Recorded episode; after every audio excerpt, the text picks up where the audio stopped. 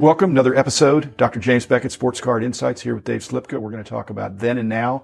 ProSet, the card company. You, if you're young, you may have just heard about it, but uh, they're an amazing, innovative company. Uh, many of those innovations still uh, reverberate in our hobby today. But first, thanks to our sponsors, Beckett Media, Beckett Grading, Beckett Authentication, comc.com, ComC, where you can sell your cards and people can see the scan of the exact card out in Seattle. Burbank Sports Cards, Mike Stadium Sports Cards in Colorado, Huggins and Scott Auctions, Heritage Auctions, Panini, Topps, and Upper Deck. Great sponsors. Hope you'll patronize them. Tell them you, well, tell them you like the show. If, if you like the show, if you don't like the show, tell me. So thanks, Dave, for being here. We're going to talk thanks, about ProSet. It takes us back, uh, 20, more than 25, 30 years ago, about. 30, 1989. Yeah, 89. And you were you were, did you start a company in 91? 91. Yeah. So 89, uh, ProSet just jumped out. Unbelievable. They launched it, at the National in 1989 in Chicago, which happened. And you're a Chicago guy. My yeah, first okay. was, that was, I believe, my first National. And that was football. Yes. Even though you're a hockey guy, but you, yeah, but football. Right. But to have but football was their key, key license. That was their, that was their sweet, apparently their sweet deal for, for a while.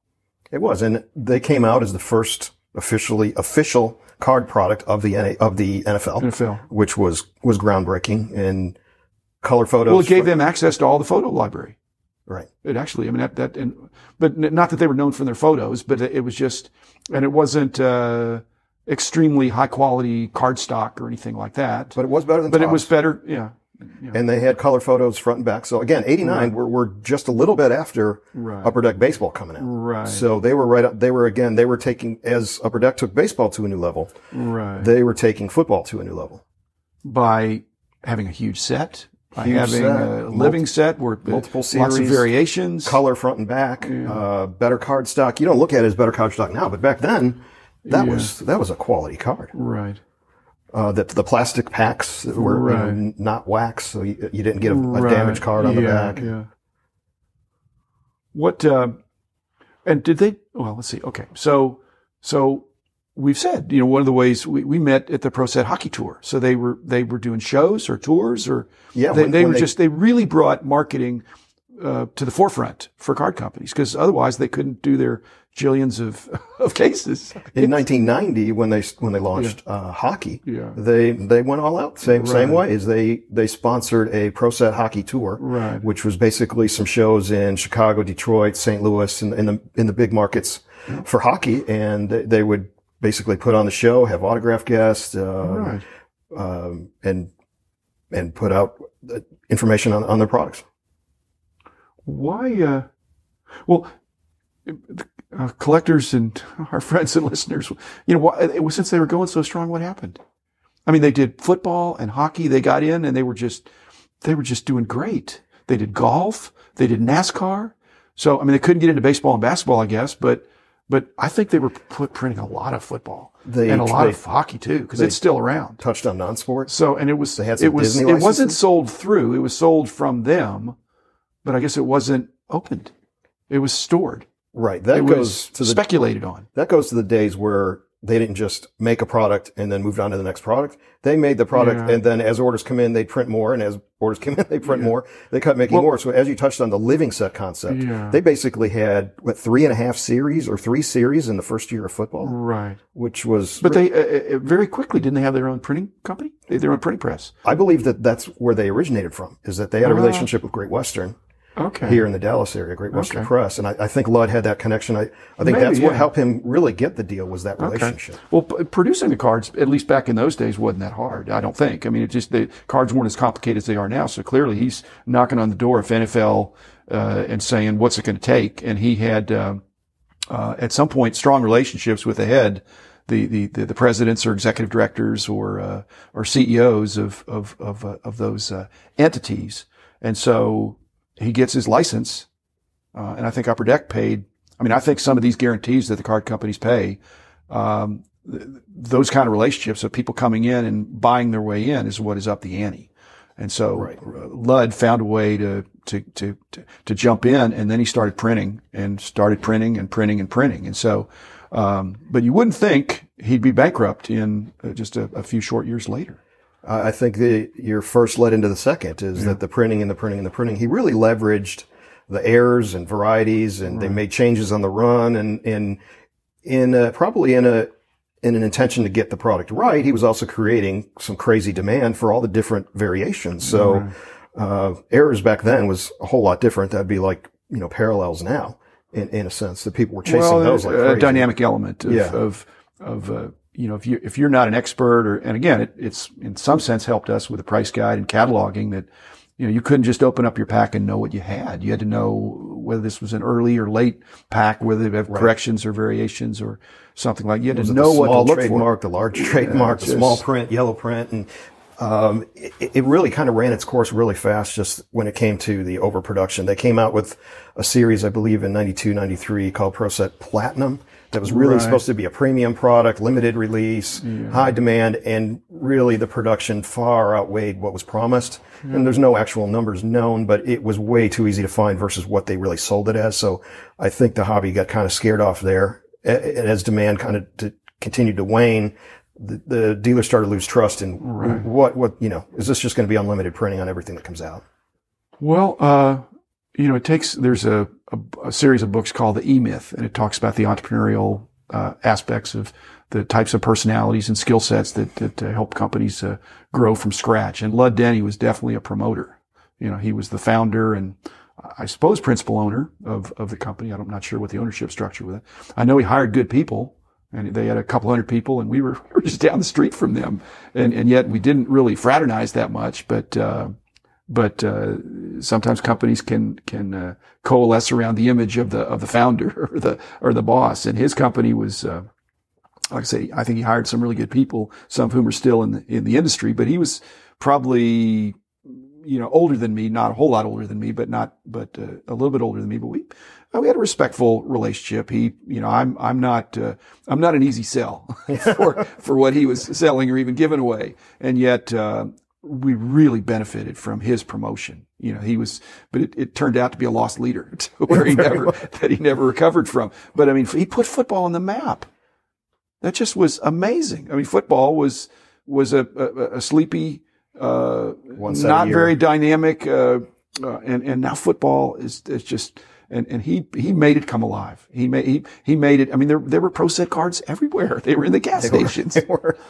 And that's something that was also unique to the business is that he brought a upfront personality to, from a company that Topps, you didn't know who was leading. You didn't know what Arthur Shorin looked like. You didn't know what Sy Berger looked like for, mo- for most people. Yeah. And he was out front and you knew who Lud was. I mean, he was, he was a figure. He had a swagger, that's for sure. Yeah, And and, he's were- passed away. So we're talking about somebody that's not around anymore. He passed away ten years ago or so, and and uh, but he'd been out of the hobby. I mean, it's hard when you've he really he really um, he I think he was all in. He was all in. He gave it all he had, and he had a great ride. He had he got fabulous publicity before things turned.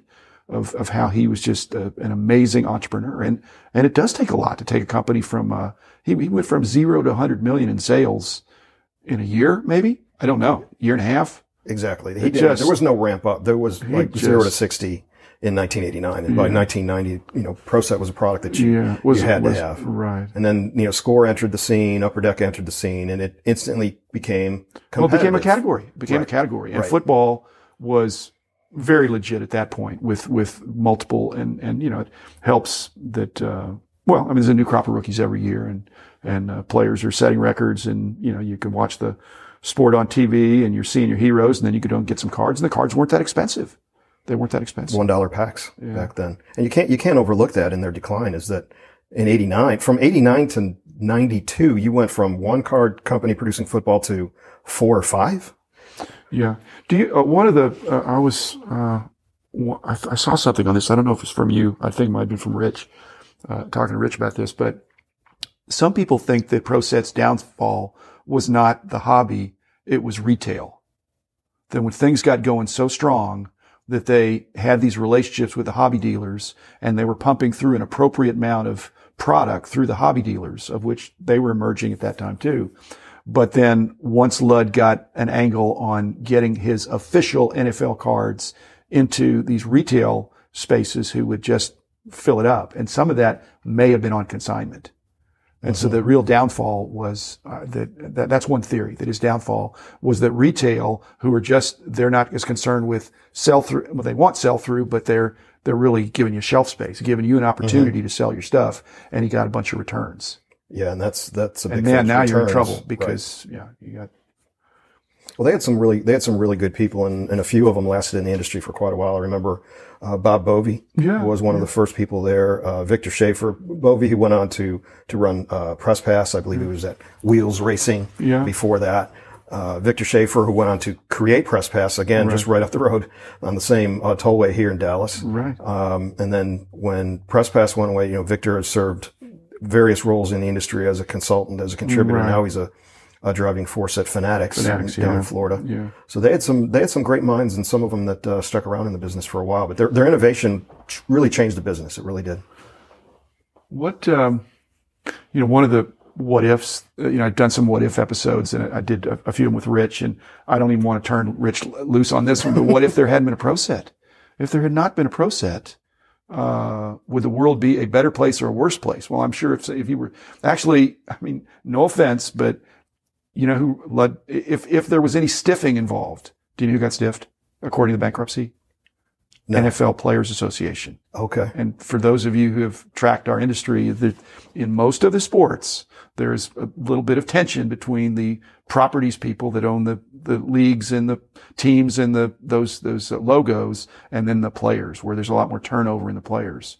His bankruptcy, his biggest creditor was not the NFL. It was the NFL Players Association. And so even that would stick in the craw of, uh, of uh, the uh, Player Association leadership. But So if there wasn't if there wasn't a pro set, I I I don't think the world would be that the hobby world would be that different. I think someone else would have picked it up. I think so he accelerated things, maybe. he was he was the first, and it, you take away the first, then whoever was second would have been the first. Uh, I think our had a lot- hobby was so dynamic and He had so a lot of firsts. He had a lot of firsts. he was, and, and maybe not all of them would have appeared in Upper Deck, or not all of them would have appeared in in Pacific or appeared in others. Right. But but you, you know we're an industry that you know copies a lot of things, and I think there were a lot of creative minds back then that would have picked up the slack from the other companies. Why did uh, you know? We just were. How come we never went and over and visited them? I don't remember you going over there or me going over there, and I don't remember them coming over seeing us.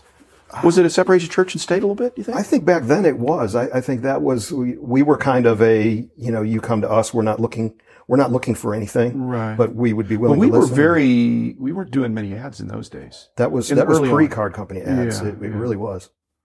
In the very beginning, yeah, yeah. in the very beginning. Well, that's a that's a nice. Actually, there's a lot of different ways to end on this. Uh, it wouldn't have been great to take their ads in 1990 and 91. They, They would were have- running would ads in Super Bowl Uh, programs. they would have. I'm just saying, we, We would have cheap. looked like a cheap deal, and we could have taken their money, and maybe the last check would have bounced, but uh, a bunch of them perhaps wouldn't have. Well, uh, fond memories of ProSet and how they uh, helped. And they help with NASCAR. They help with golf. They help uh, with uh, kind of uh, uh, putting out cards that were comprehensive. Major contributor in hockey. Yeah, yeah. Major contributor. So thanks, Dave. Always great being with you. Thanks, listeners, for for listening. A little bit more uh, oral history about the hobby today. Just uh, thinking back about ProSet, uh, I think they probably went under in '94. Uh, I think 90, 91, 92 were their big years, but um, they're still out there. Uh, collectors, uh, you, um, and and it's there's some good stuff in there. So thanks everybody. Be back again uh, tomorrow with another episode. Thanks, Dave. We'll be uh, we'll catch you tomorrow. Thanks. Bye.